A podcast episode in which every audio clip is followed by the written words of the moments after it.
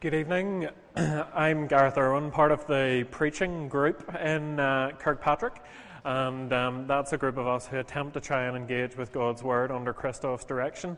And you very graciously listen to us and um, critique us and um, sort of put up with us as we, we attempt to do that. There's a feeling as we've read the passage already, it's almost as if we're walking on holy ground. This is a passage that's probably very well known to some of you. At least some of the verses will have been nail- nailed up on trees around Northern Ireland.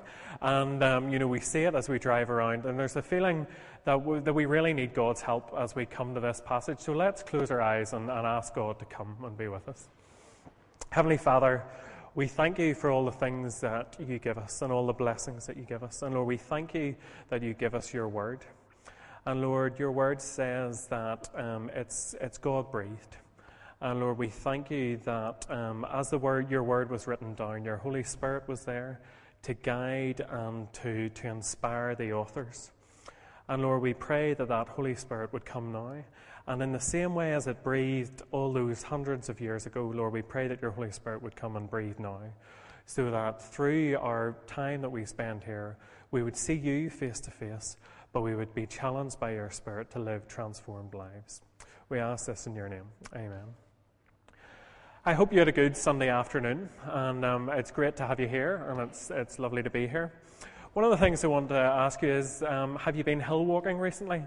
In the, the olden days pre Anna, um, Louise and I would occasionally hill walk.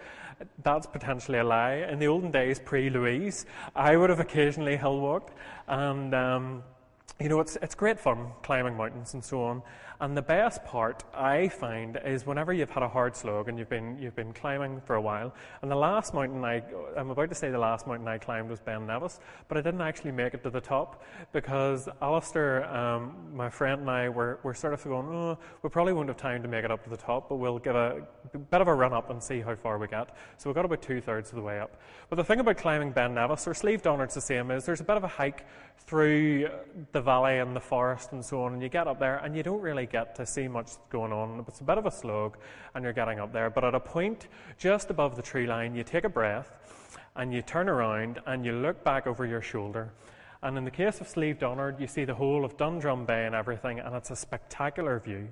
And if you're climbing Ben Nevis, um, you get to this point and you see some of the highlands in their glory, and it's spectacular. And tonight is one of those moments whenever we've had a hard slog through the first few chapters of Romans, but Paul gives us a breather, a moment to pause and look at the view and be inspired and go, wow, this is absolutely amazing.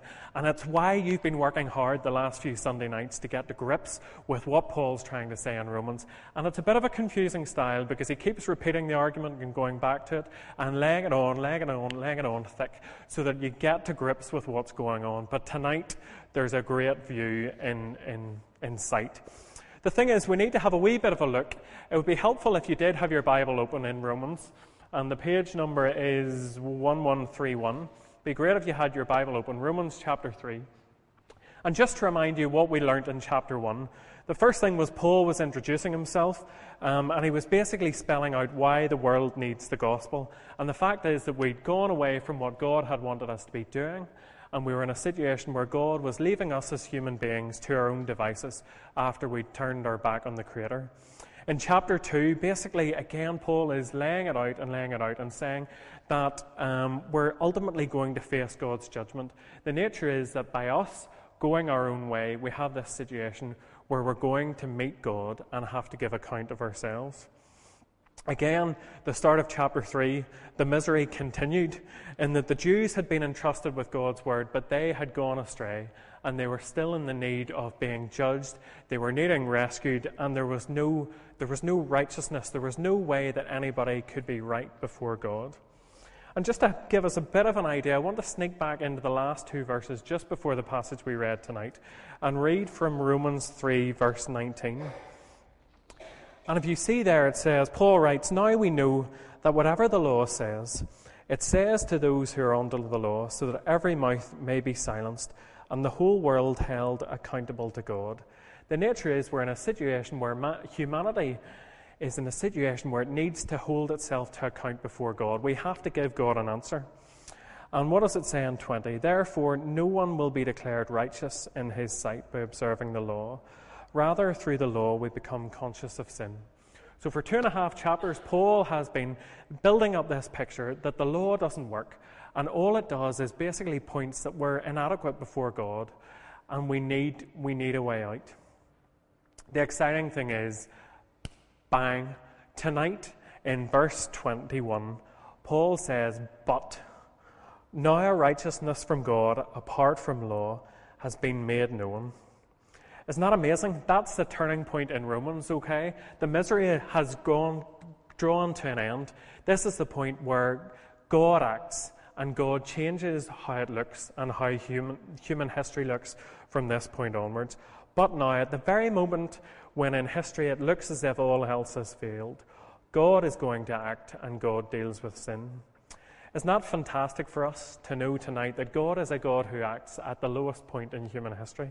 Just as God acted in creation when there was darkness and created light, just as when the children of Israel were stuck in Egypt and needed a rescue plan, God acted. The point is that we worship a God and we come here tonight to learn from and worship a God who acts in human history. I realize that some of us are sitting in church tonight and we're in a situation where sometimes our situation in life can be desperate. We're in a situation where we don't see a way out and we're struggling with some of the things that are going on. Maybe we don't have a job, maybe our job is a fiasco, maybe we're struggling with where we're going to live and things like that. The exciting thing about Romans and redemptive history is that God is a God who acts. But now, in the moment of the lowest point, God can come through. And what does He give us? He gives us a righteousness from God, apart from law, has been made known, to which the law and prophets testify. This passage in Romans is a bit dense. It's like an, an ideal sort of chocolate fudge cake. It has to be good and dense and, you know, plenty of like mud. So we need to sort of dig away at it to get the richness that's going to come from it, okay? So it will be a bit of a challenge and there are some big words, but there's absolute wonderful richness and wonderfully tasting chocolate fudge cake in at the bottom of it. So the point is, we've got this big word to deal with righteousness. And basically, what that means is to get right with God. As we've been saying in the previous two chapters, the situation was that there was no righteousness with the law. All that this law, all that the Old Testament had testified was that Israel kept on disobeying the things that God wanted them to do. There was no righteousness. Israel couldn't stand right before God, couldn't stand um, without blame before Him. But now there's a righteousness from God. And I hope you see the important two pronged thing about the righteousness is that it is apart from the law in that it's different. It needs to be apart from the law because what, what do we know from the previous two chapters? Israel has failed. Israel hasn't been able to keep the law and to keep its relationship with God. But the other thing is that it's actually rooted and implanted firmly in the law, and that actually the law and the prophets have been talking about this ever since Genesis chapter 3 and whenever God is saying that one day his people will be restored to the way they were supposed to be, they would be able to walk with him in the cool of the day as they did in the Garden of Eden. The point is that Paul is saying that the righteousness from God is such that it's changed from behaving to believing, and it echoes down through the Old Testament. Verse 22, Paul goes on to give us a bit more about this. He says, The righteousness from God comes through faith in Jesus Christ to all who believes, who believe. The big thing there, folks, is to look at what, what is going on, is that it's a universality of what Paul is saying here. The righteousness from God comes through faith in Jesus Christ. Faith is as good as what we're putting our trust in. As you sit down in the pews tonight, you put faith in them that they will hold up your weight and they won't collapse under them, depending on how much you ate for Sunday lunch. Some of you may have been more or less concerned about that. The point is, what we can have faith in is we have to put our trust in it. And it says our faith is only as good as who we put our trust in or what we put our trust in. The nature is that Paul is saying here that this righteousness, this right standing before God, comes through faith in Jesus Christ to all who believe. Paul goes on with his point about the universality of this. He says that there's no difference, For all have sinned and fall short of the glory of God. The nature is that as we look at this and as we think about the previous two chapters and we think through the Old Testament and how God's people attempted to keep this relationship and attempted to keep that in sync, the point is that they failed, and in the same way, so have we. The nature is Romans 3:23 is the verse that we see nailed up on the trees as you're driving around particularly precarious bends in Northern Ireland. And it's for all have sinned and fall short of the glory of God. The issue is that as we sit here in Northern Ireland, we've probably heard that verse thousands of times. And the point is that it potentially starts to lose its impact. Can we pause for it, pause for a second, and realize that whether we've heard it for a hundredth or a thousandth time, the point is that sin matters to God. And that's what Paul is trying to reinforce here. The point is that all of us, as we sit here tonight, have sinned and we do not meet God's standard. I don't know about you, but the scary thing is that in years to come, somebody might decide to write an, autobi- or an autobiography, a biography about us.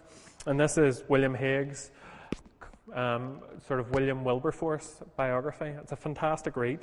I encourage you to get get a, get a copy and have a, have a flick through it. The issue is, the scary thing is for us, that if somebody was to write a book and write the story of our life, the issue is that there are some things that we're proud about. There's the good stuff. There's the time we worked hard in school and got a good result. There's the time we bought the copy of the big issue from the lady in the Belmont Road and kind of felt good about ourselves. There's the time that we threw a few tins into the storehouse trolley. And, and that's the kind of stuff that we would like other people to see. The nature is, though, that God actually looks at everything we do in our lives. And the autobiography, the, sorry, the biography that God would write about us would have absolutely everything in it. And the trouble is that that contains the stuff that we're less proud about. The times that we're grumpy, the times that we're selfish and spoiled, the times that we're impatient, driving behind whoever, and those kind of things in our lives that we're less than proud about. And the issue is that Romans 3:23 points to us and points to the fact that actually our lives whenever they're sitting in a book like this, God has a look at it and says actually that falls short. And we can think we're great and we can think that we do good things. We come to church, we give money, we give blood, we um, do all the stuff that we're supposed to do, um, we collect stuff for Christian Aid or whatever. But the actual fact is that God says that no matter what's in this book, we fall short of God's standard. And the issue is that when we're saying that we fall short of God's standard, it's as if it's us here and we're trying to have a relationship with God who's up there. And the nature is that our life, our sin gets in the way of it. All of us have fallen short of the glory of God. That this matters. We've all sinned. We've all fallen short. The point is that God doesn't end there. Paul telling us about God doesn't end there. And I would encourage you, if you ever see Romans 3.23 pinned up on a, a, tree somewhere, I want you to go along and do a bit of graffiti and add plus 24, okay? Because I think it does a disservice to what Paul is trying to say and so on if we just stick with the fact that we've all fallen short. Because what Paul goes on to say is, and are justified freely by his grace through the redemption that came by Christ Jesus God presented him as a sacrifice of atonement through faith in his blood. The point is that Paul doesn't leave us there with this idea that we've fallen short of the glory of God, but brings us on to what are some of the most fantastic verses in the entire scripture. And I said it's dense, but let, let's get there because Paul gives us three amazing pictures of what Jesus has done for us on the cross. There are some big words, and we'll pause and we'll, it's, it's a bit of hard work, but there's good stuff there. And what he says is that we have been justified freely by his grace. Justified is a bit of a, a scary term, but actually it's a picture taken from the law courts. And it's this idea of a judge actually saying, legally, are we guilty or not guilty?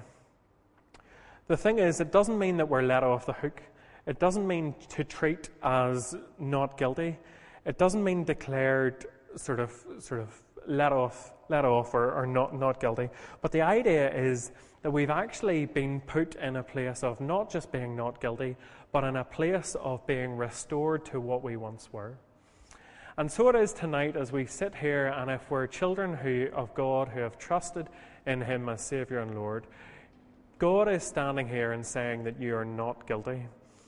But more than that, he's saying that actually you're in a place of a covenant relationship with me. The thing is that, that God is saying this, but how is he saying it? How do we, how do we get this? We get it freely by his grace. I was having a wee thought about how really you explain this idea of grace and, and how it's free and, and how you can't do anything about it. And I was sitting thinking, and the Chilean miners has been a, a fantastic thing to watch on TV this week and to, to see sort of how everybody's been engrossed as the 33 of them were, were rescued. And just the drama of seeing them every 40 minutes popping out and so on. But the point was that they were sitting down, trapped in the mine, unable to do anything to get themselves out. They couldn't clamber up the tunnel because it had been collapsed in. They were stuck there. They absolutely were reliant on somebody coming and doing something to rescue them on their behalf. And the thing was, they were sitting down there. They couldn't even, all they had to do was put on their sunglasses and then sit in the tube and be literally winched up to the top. The thing is, as we're trying to understand this idea of free, freely receiving His grace, that is what God is doing to us this evening. The nature is, as, as people who are coming before an awesome and holy God, there's nothing that we can do except jump into that chute and be winched up to the surface. As, as King David would put it, he's going to take us out of the horrible pit, out of the miry clay, and put our feet on the rock. That's the idea of freely by grace, is that we have to rely on what Jesus has done to be restored. And folks, I know that as we, we sit here tonight in this church, that some of us actually need to hear that Jesus and God is saying in our lives that we're not guilty. Some of us maybe have done some things in our lives that we're not proud of, and that we're sitting here and we, we can think back, and actually those, those issues, those things, can harm our relationship with God.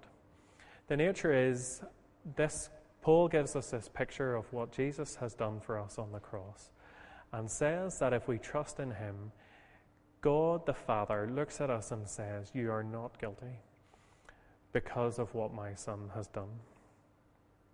He goes on, though, to say something else about it. He says, We're justified freely by His grace, but through the redemption that came by Christ Jesus. We've said that justified is a, an image from the law courts and this idea of being not guilty or guilty. The idea of being redeemed or this redemption idea comes straight from the slave market. And that's something that we in 2010, sitting in Ballyhackamore, have a real struggle with understanding. But the point is that this would have been culturally part of what Israelites and the Jews would have understood. They would have celebrated every year the Passover. They would have understood that as God's people, they were slaves in Egypt. Um, they would have understood the Passover lamb and the idea that they were redeemed, they were set free. We would have another idea of this as we look and study in the Old Testament in the book of um, the story of Ruth and how Boaz was our kinsman redeemer, which is a really funny term, but it's this idea that he was, he was able to buy her back and set her free. Again, Paul is saying to us that as we sit here and as we try and understand what Jesus does for us on the cross, he sets us free. We are slaves no more.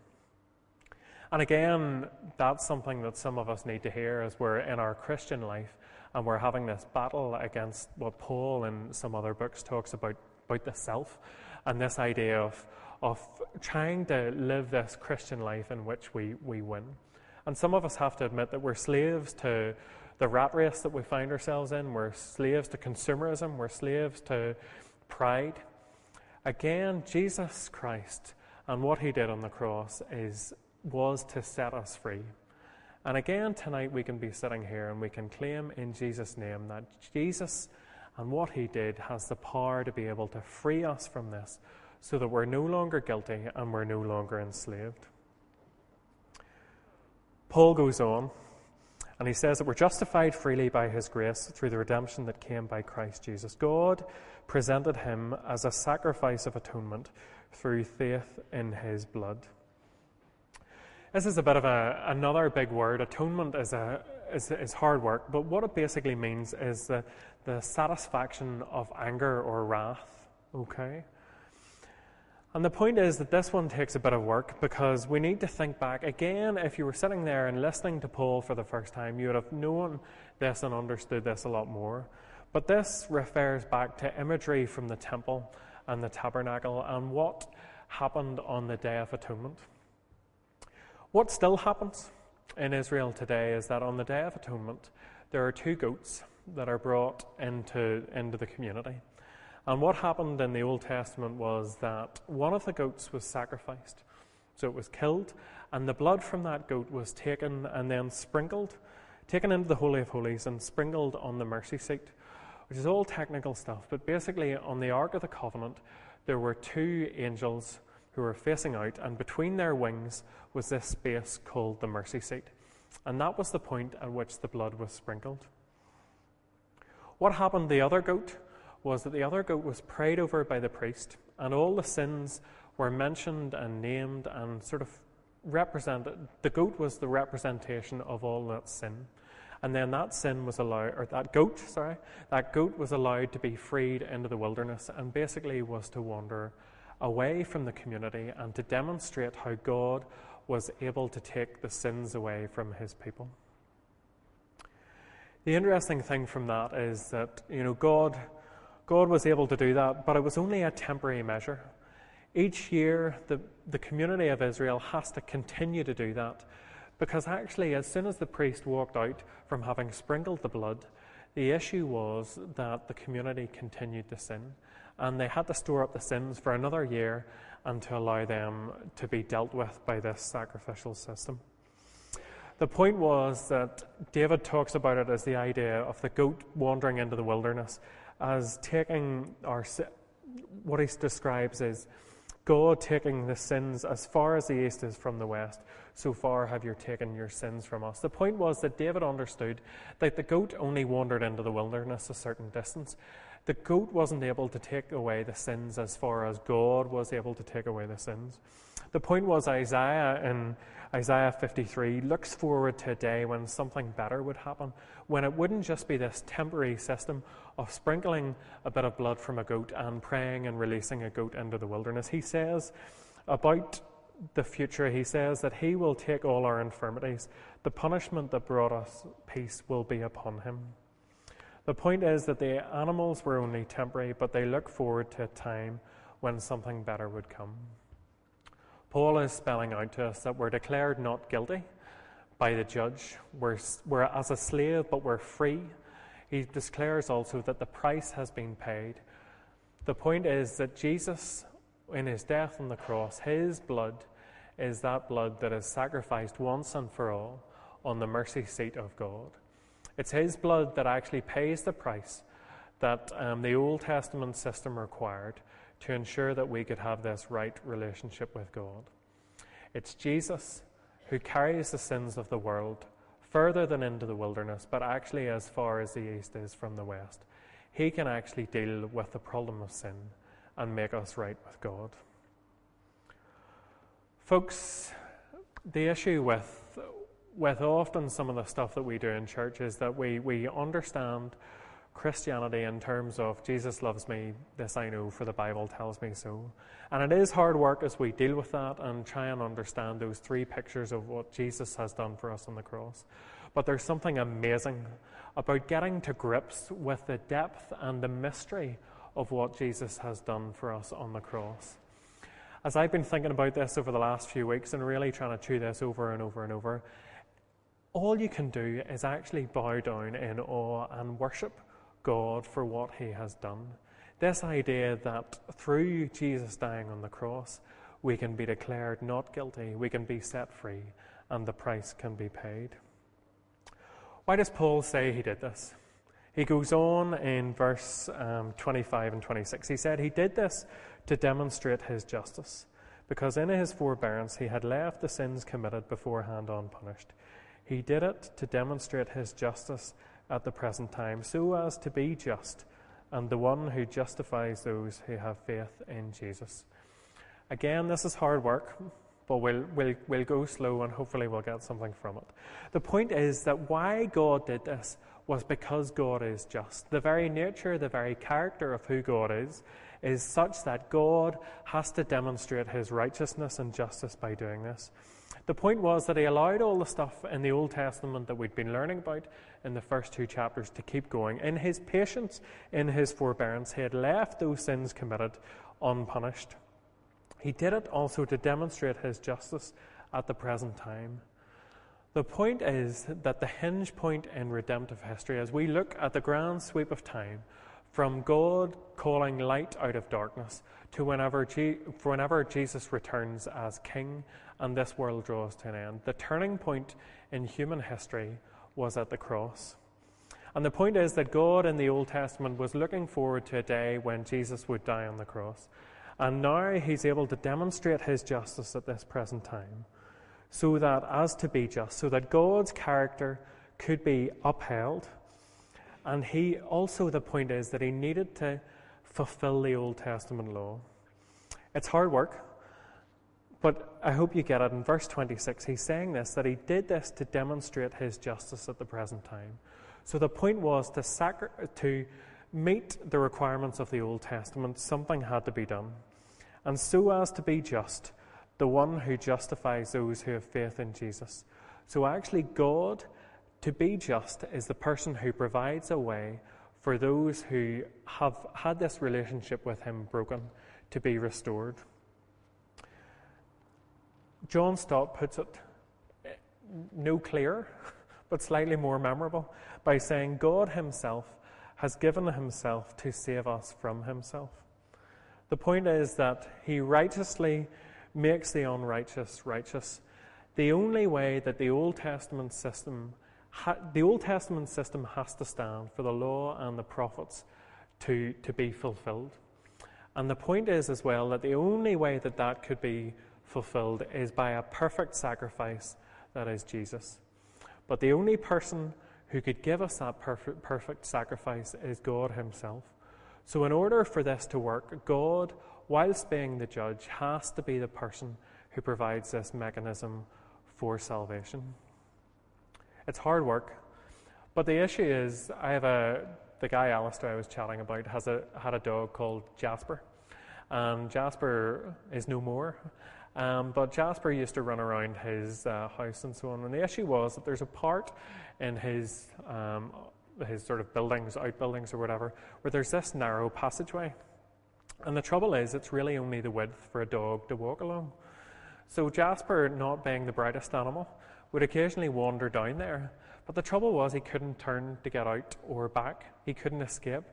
And not being the brightest, he couldn't really back out either. So there was this problem that you had a dog who was then stuck between these two buildings. So occasionally Alistair would be um, stuck in his, his house and would be hearing a lot of barking and a lot of yelping and a lot of howling because Jasper had got stuck in this, um, in this sort of alleyway. And the thing was that Jasper couldn't get out. So Alistair had to go down, literally lift Jasper out and back out um, so, that, so that he could be free. The point is that as we come to a situation with us being right before God, there's nothing. We're like Jasper. We're the, we're the stupid animal that is stuck there and unable to get out, unable to turn around. And it's us relying on God to be able to make us right before Him. The trouble with with Romans, as we've discovered in our journey through it so far, is that we, we often come to it post the Reformation. We know that this is the text that Martin Luther read and then nailed his um, document on the wall in, in um, that started the Reformation. And the nature is that we miss the point that actually Paul was writing this not as a textbook for the Reformation that we could read, um, you know, 2,000 years later and have a good theoretical discussion about it. The point was that Paul was writing this as a document just to a community just like us, a community of people who were trying to live as God's disciples and actually live as a community that could make a difference in the world.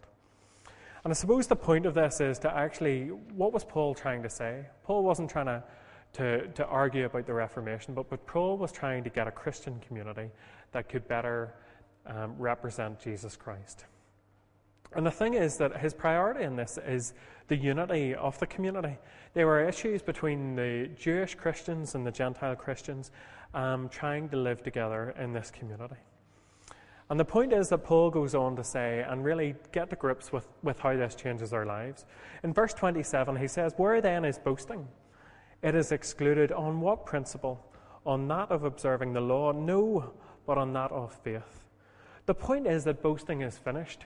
We, we can no longer rely on our the fact that we've been to Sunday school for years, the fact that we've been card carrying Presbyterians for years, the fact that we've got fantastic biblical knowledge, the fact that our dad was a Presbyterian minister, all these kind of things actually fall by the wayside. Boasting is finished.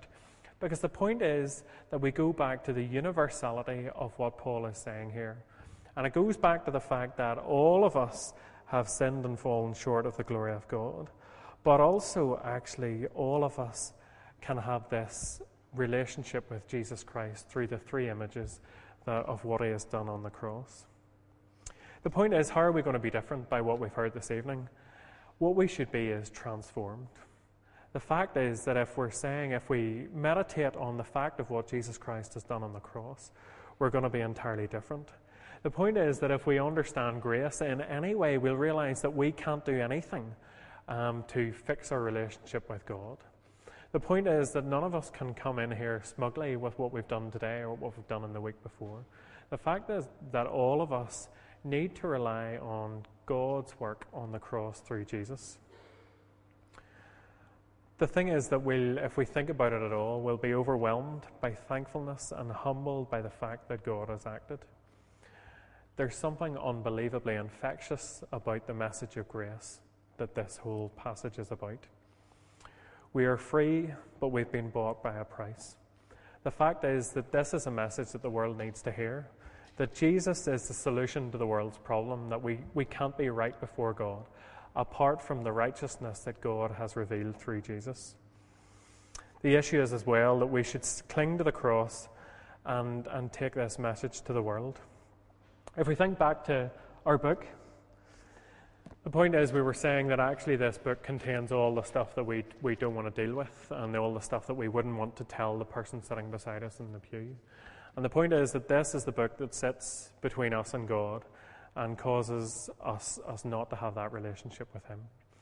The thing is that the message of Romans 3 and the message of what Paul is telling us in that passage is that actually this book is taken away, and all the sins that are recorded in this don't matter anymore in that Jesus takes them onto him. He takes the punishment, and actually, the relationship between him and God is, is broken for the period on the cross. But what it means is that we have this relationship, this way is clear for us to be in a right relationship with God, to have that righteousness restored. Paul continues, he says that boasting is where is it? It's gone. We, we can't boast anymore because actually we're all in the same boat. Um, he goes on to say, For we maintain that man is justified by faith apart from observing the law. The only thing that we can bring to this equation is that we can trust in Jesus. He says, Is God the God of Jews only? Is he not the God of Gentiles too? Yes, of Gentiles too, since there is only one God, who will justify the circumcised by faith and the uncircumcised through that same faith. It returns to the theme of the universality that we'd been looking at earlier on. The point is that as a community of God's people, as we think about being a gospel centered church, we look outside and we see people who are under the same condemnation, yes, but we see people who can have this wonderful relationship with Jesus Christ and God restored. The point is that this is that this is the message that we need to take to the big issue seller on the Belmont Road, the mother at the school gate, or the people that we're working with this week. What about, he goes on to say, do we then nullify the law by this faith? Not at all. Rather, we uphold the law. It goes back to the very start. The point is that this is what God was on about all along through the Old Testament. Right from Genesis 3, he was saying that there was going to be a system that would sort this whole problem out. What about us? Paul suggests a transformed community, one in which people realize sin matters and have to trust in Jesus and rely on God's grace. A community where people are declared not guilty, where they can be free from things that trap them, and a community that celebrates Jesus' death on the cross as the price being paid for us. that's a community that would be attractive to the world. It's a community that would draw people to join it. It's a community that can see people following Jesus, a community that could transform the world. That is, after all, a gospel centered church. And that's a gospel that we, as a gospel centered church, need to be taking to the community around us. May God grant us the transformed lives that actually make us transform the community around us. Let's pray.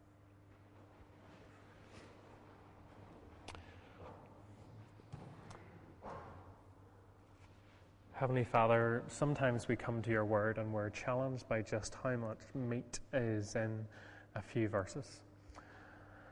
And Lord, just as um, we just we just need your Holy Spirit to come and help us to unpack some of the mystery and the magnitude of what we've attempted to understand. Heavenly Father, you give us the pictures of being declared not guilty, of being set free like a slave, and of the picture of your blood, of your Son, being the thing that makes us right with God and restores our relationship with you. And Heavenly Father, we, we realize that actually there's nothing we can bring to this, this debate. There's nothing that we can do other than trust in you and receive this gift by your grace. Heavenly Father, I pray that just some of that mystery um, would just roll around in our heads and would actually just impact what we're thinking and what we're doing in the week ahead. Heavenly Father, your word teaches us that actually, if we were to to understand this fully, we wouldn't boast anymore. We wouldn't come into church thinking that we were any better because we would understand that we have to rely on what you have given to us freely. Heavenly Father, we realize as well that actually, if we were a community who understood what you had done for us on the cross, we would be an attractive community and that we would draw people to you. So, Heavenly Father, I pray that um, you would just help help this, these concepts work in our hearts and in our minds. And Lord, we pray that our lives would be transformed as a consequence. We pray this in Jesus' name. Amen.